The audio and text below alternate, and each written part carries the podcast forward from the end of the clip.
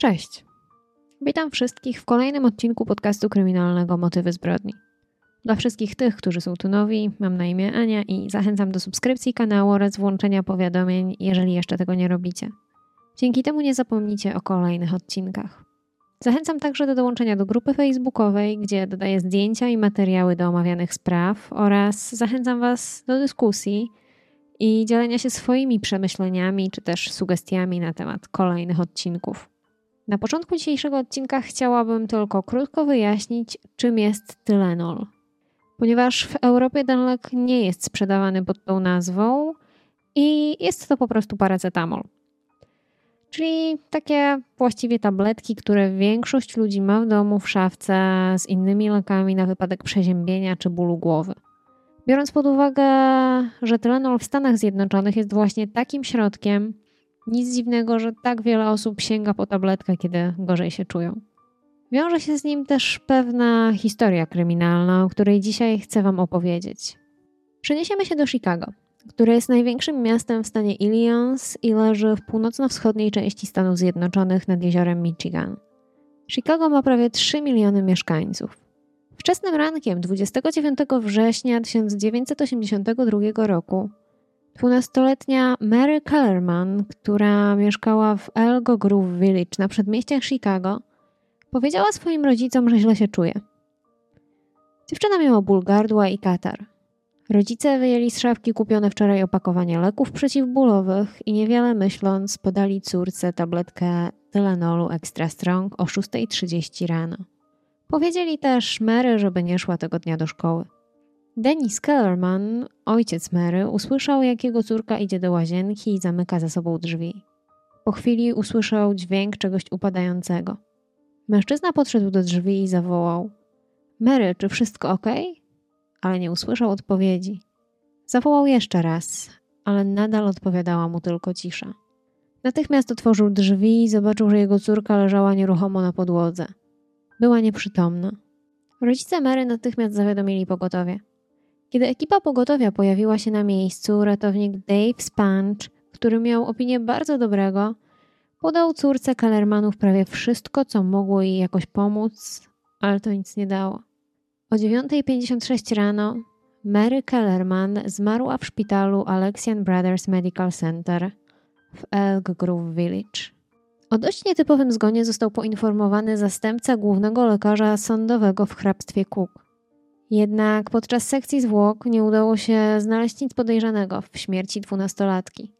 Przeprowadzono też rozmowę telefoniczną z ojcem dziewczyny, a policja była w domu państwa Kellerman. W raporcie z pogotowia ratunkowego, które pojawiło się rano w domu Kellermanów, w tabeli lekarstwa, które przyjęła Mary, widniał Tylenol. Ale przecież to nic nadzwyczajnego. Wszyscy brali Tylenol. W południe tego samego dnia 27-letni Adam Janus, pracownik poczty w Arlington Heights, wziął sobie wolne, ponieważ nie czuł się tego dnia dobrze. Adam miał wrażenie, że bierze go przeziębienie i chciał zostać jeden dzień w domu, żeby się trochę wyleczyć. Pojechał odebrać z przedszkola swoje dzieci, a po drodze zatrzymał się w sklepie i kupił opakowanie Tylenolu Extra Strong. Mężczyzna wrócił do domu, zjadł z rodziną lunch i powiedział, że weźmie dwie tabletki Tylenolu i położy się na trochę. Już po kilku minutach oszołomiony Adam wszedł do kuchni i zemdlał. O 15.15 Adam Janus był już w szpitalu. Lekarz, który się nim zajmował, wyjaśnił, że próbowali go resuscytować, ale zupełnie nic to nie dało. Lekarze stwierdzili śmierć z powodu ataku serca. Na Adama czekało mnóstwo ludzi. Jego żona Teresa, jego rodzice, brat i bratowa. Jednak kiedy dowiedzieli się o tak niespodziewanej śmierci bliskiej im osoby, nie wrócili do swoich domów, a wszyscy udali się do domu Janusa. Na miejscu byli koło piątej po południu i zaczęli planować pogrzeb, wszelkie nabożeństwa żałobne, które były niezbędne. Brat Adama Stanley cierpiał z powodu ciągłego bólu pleców, więc zapytał swoją niedawno poślubioną żonę, która także miała na imię Teresa, czy mogłaby przynieść mu Tylenol. Kobieta dała mu dwie tabletki Tylenolu i sama także wzięła dwie tabletki, ponieważ rozbolała ją głowa po tak ciężkim dniu. Tabletki, które wzięli, pochodziły z tego samego opakowania, z którego rano tabletki wziął Adam.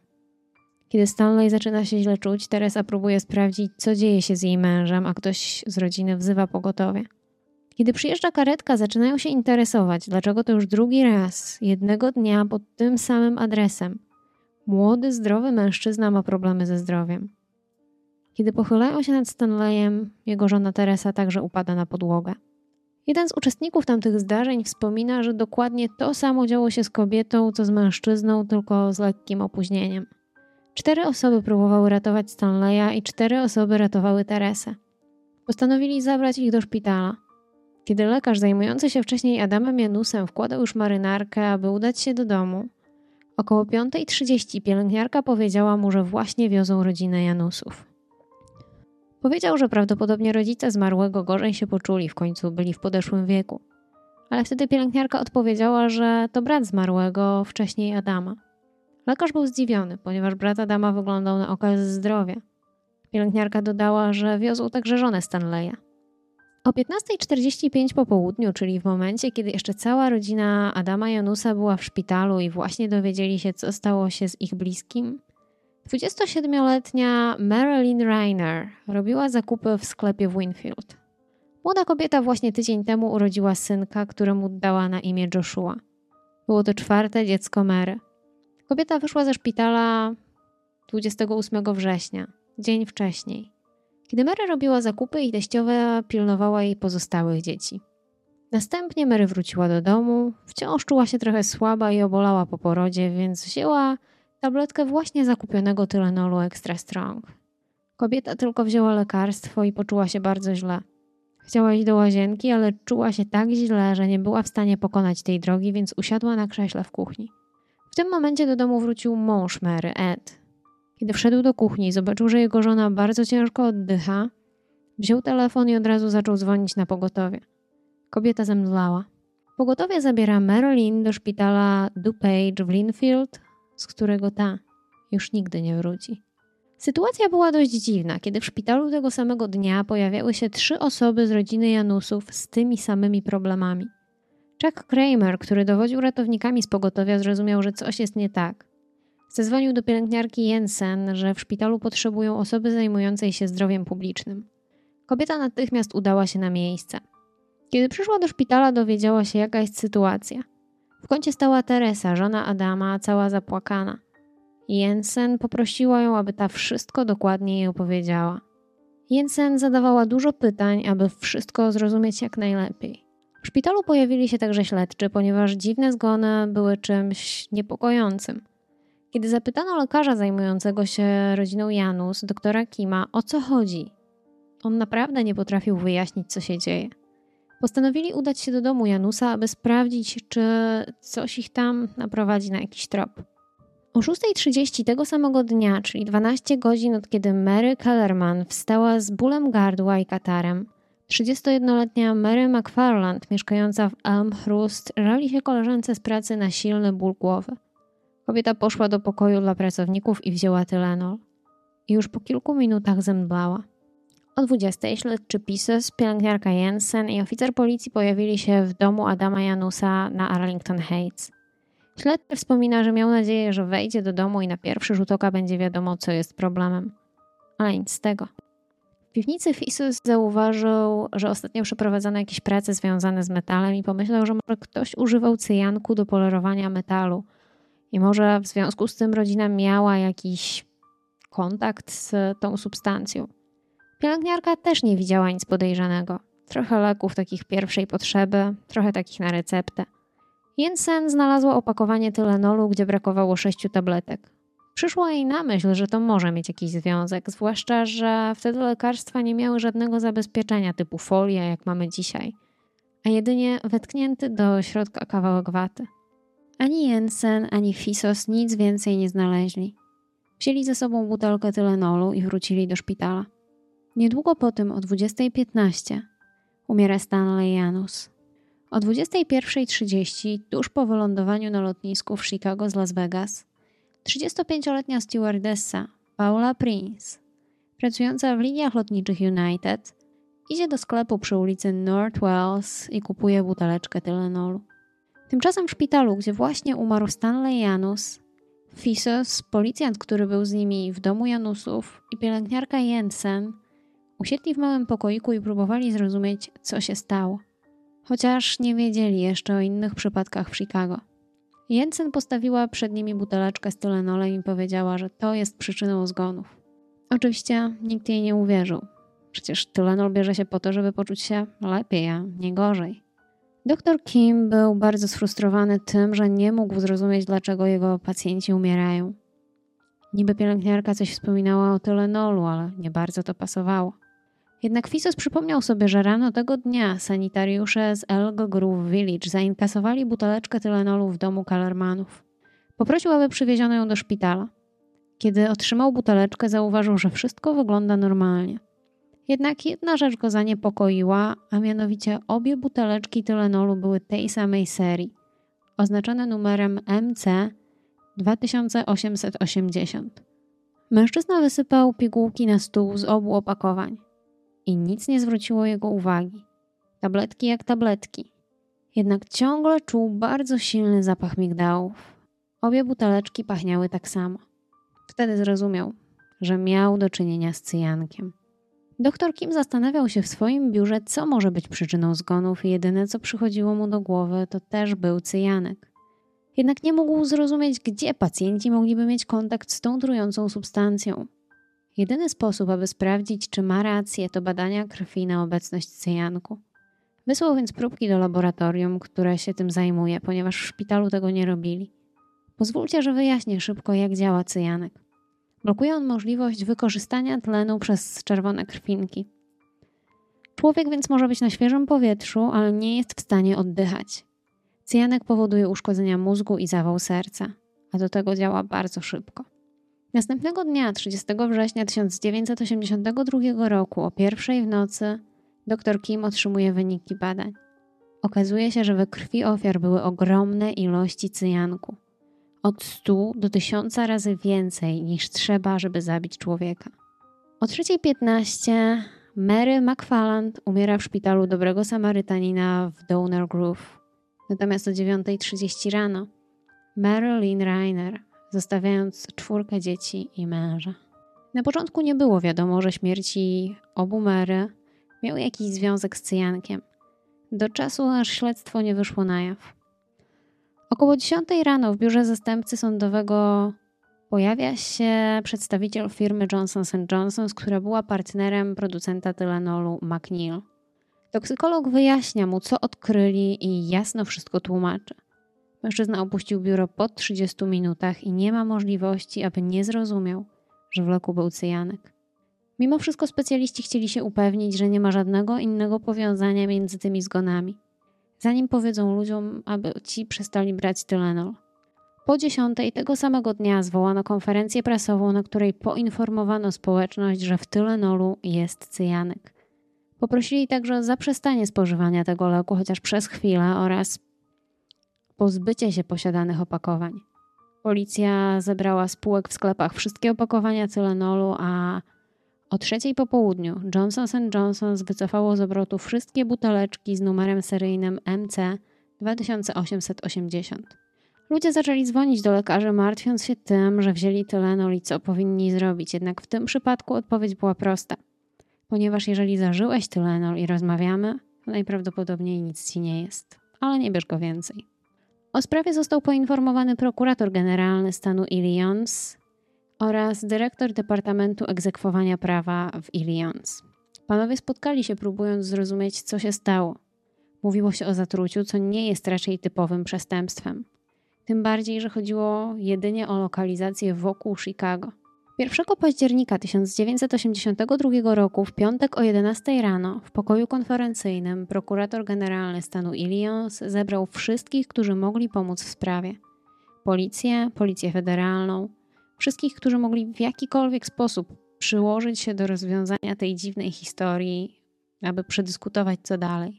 W tym czasie prokurator generalny wraz z teamem osób tworzyli powoli listę podejrzanych. Brali pod uwagę takie osoby jak pracowników firm, którzy niedawno zakończyli pracę w Johnson Johnson albo McNeil, czy też zostali zwolnieni. Szukano wśród pracowników produkcji, sprzedaży, transportu. Wszędzie i każdego, kto mógłby być troszkę niezadowolony.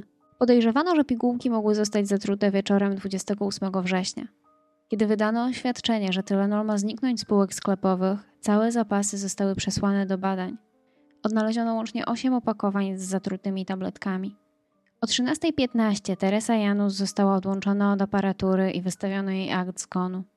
A o 17.00 tego samego dnia odnaleziono ciało Pauli Prince w jej mieszkaniu na Starym Mieście. Kobieta nie pojawiła się ani na spotkaniu z siostrą, ani też nie przyszła do pracy, a dwa dni wcześniej kupiła buteleczkę Tylenolu. Był to pierwszy przypadek w Chicago. Nie na przedmieściach, a centralnie w mieście Chicago. Władze miasta były przerażone. Chodziło o życie tak wielu ludzi. W poniedziałek 4 października Rada Miasta wydała rozporządzenie mówiące o tym, że wszystkie leki sprzedawane w sklepach w Chicago muszą mieć opakowanie odporne na manipulacje. A następnego dnia Johnson Johnson wycofało spółek sklepów w całych Stanach Zjednoczonych 31 milionów buteleczek z tylenolem o wartości ponad 100 milionów dolarów. Pierwsze dni były spożytkowane głównie na to, aby ostrzec ludzi na przeprowadzanie kampanii informacyjnej. Dopiero później można było tak naprawdę rozpocząć właściwe śledztwo. Johnson Johnson wydało oświadczenie, w którym mówią, że przebadane zostały same tabletki. Okazało się, że ten proszek, który jest zamknięty w pigułkach, nie zawierał cyjanku. Ktoś musiał go dosypać do opakowań. Tylenol był też jedynym produktem robionym w tym konkretnym laboratorium i nie było możliwości, aby cyjanek się tam znalazł przy produkcji jakiegokolwiek innego leku. Jednak to chyba była nie do końca prawda, ponieważ już kilka dni później zmienili swoje oświadczenie. Okazało się, że cyjanek był składowany w laboratoriach McNeil, gdzie produkowano tylenol, ponieważ używano go przy produkcji innego leku. Swoją drogą sposób, w jaki Johnson Johnson załatwiło tę niewygodną dla nich sprawę, jest do dzisiaj przekazywany jako przykład zarządzania kryzysem w szkołach biznesowych. Ponieważ firma wyszła z tego cało i to bardzo szybko, bo już po roku udało im się odzyskać pełne zaufanie ludzi. Firma wysłała do Chicago osobę, która rozmawiała z mediami, wyrażała to, w jak wielkim szoku są, że w ogóle do czegoś takiego mogło dojść. Informowali także o tym, że sami rozpoczęli śledztwo, aby dowiedzieć się, jak to mogło się stać. W tamtym momencie ludzie w całych Stanach Zjednoczonych przestali zażywać Tylenol w obawie, że ich opakowanie może być zatrute.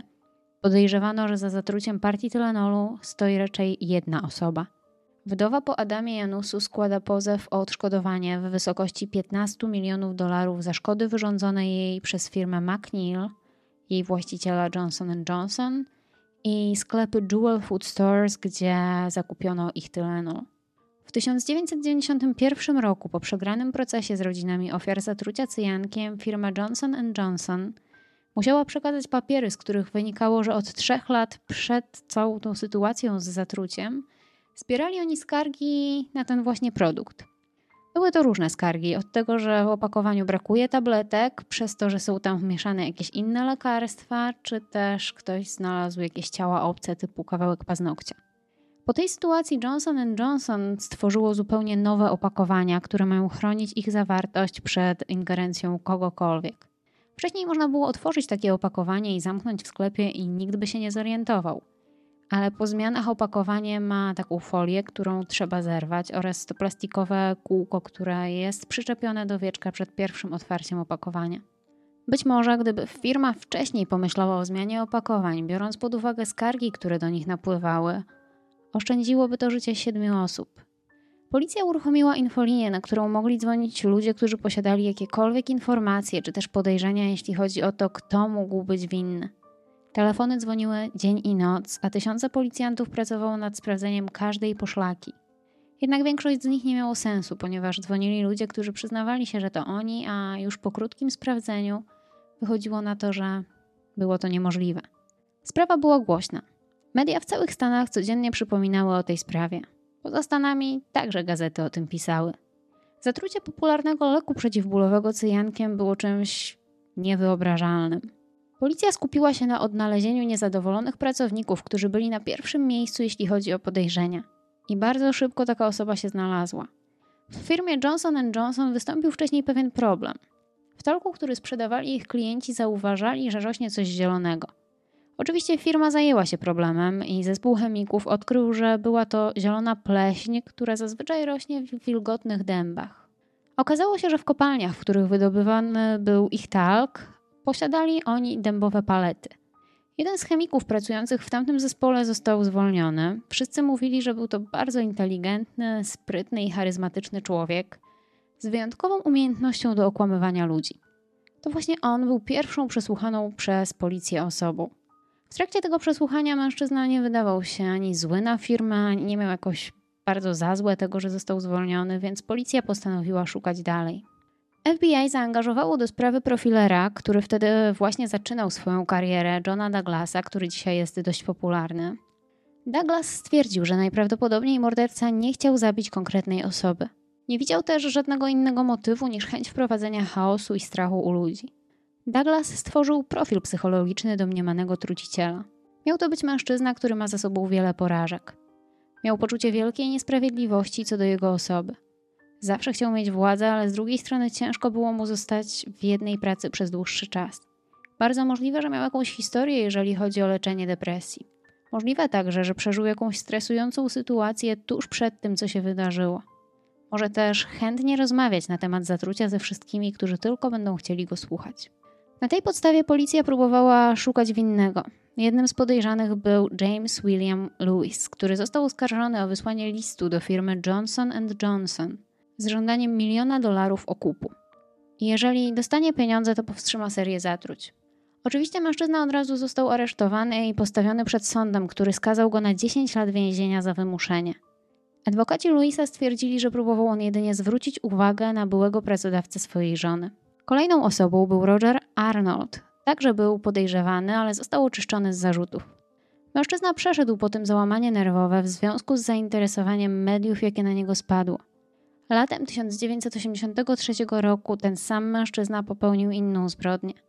Został skazany w styczniu 1984 roku i odsiedział 15 lat ze swojej 30-letniej kary. Natomiast w 2008 roku zmarł. Ostatecznie okazało się, że nie był on winny, jeśli chodzi o to zatrucie. W 2009 roku powrócono do sprawy. Na jaw wyszło, że śledczy z Departamentu Sprawiedliwości stwierdzili, że to Louis był winny zatrucia, mimo że nie mieli żadnych dowodów, aby go oskarżyć. W styczniu 2010 roku on i jego żona przekazali FBI próbki swojego DNA, ponieważ od 2009 roku FBI znowu pracowało nad tą sprawą. Louis stwierdził, że jeśli FBI jest uczciwe, to on nie ma się czym martwić i podtrzymuje, że jest niewinny. W maju 2011 roku FBI poprosiło Teda Kaczyńskiego, znanego z podkładania własnoręcznie robionych bomb w stanie Illinois, o DNA w związku z tą sprawą. Jednak Ted twierdził, że nigdy nie miał do czynienia z cyjankiem. W czasie, kiedy to zatrucie miało miejsce, Ted Kaczyński bywał w domu swoich rodziców, którzy mieszkali na przedmieściach Ilions. Do dzisiaj nie wiadomo, kto dopuścił się zatrucia tak powszechnie przyjmowanego leku. Wiadomo jednak, że to wydarzenie zmieniło wiele w branży medycznej. Dzisiaj opakowania leków wyglądają zupełnie inaczej. Są z każdej strony zabezpieczone przed ingerencją osób trzecich na sklepowej półce. Dajcie znać, czy słyszeliście kiedyś o tej sprawie i czy ta historia Wam się podobała. Jeżeli tak, to oczywiście zostawcie łapkę w górę. Dziękuję za wysłuchanie do końca. Dbajcie o siebie, kochani, i do usłyszenia. Cześć!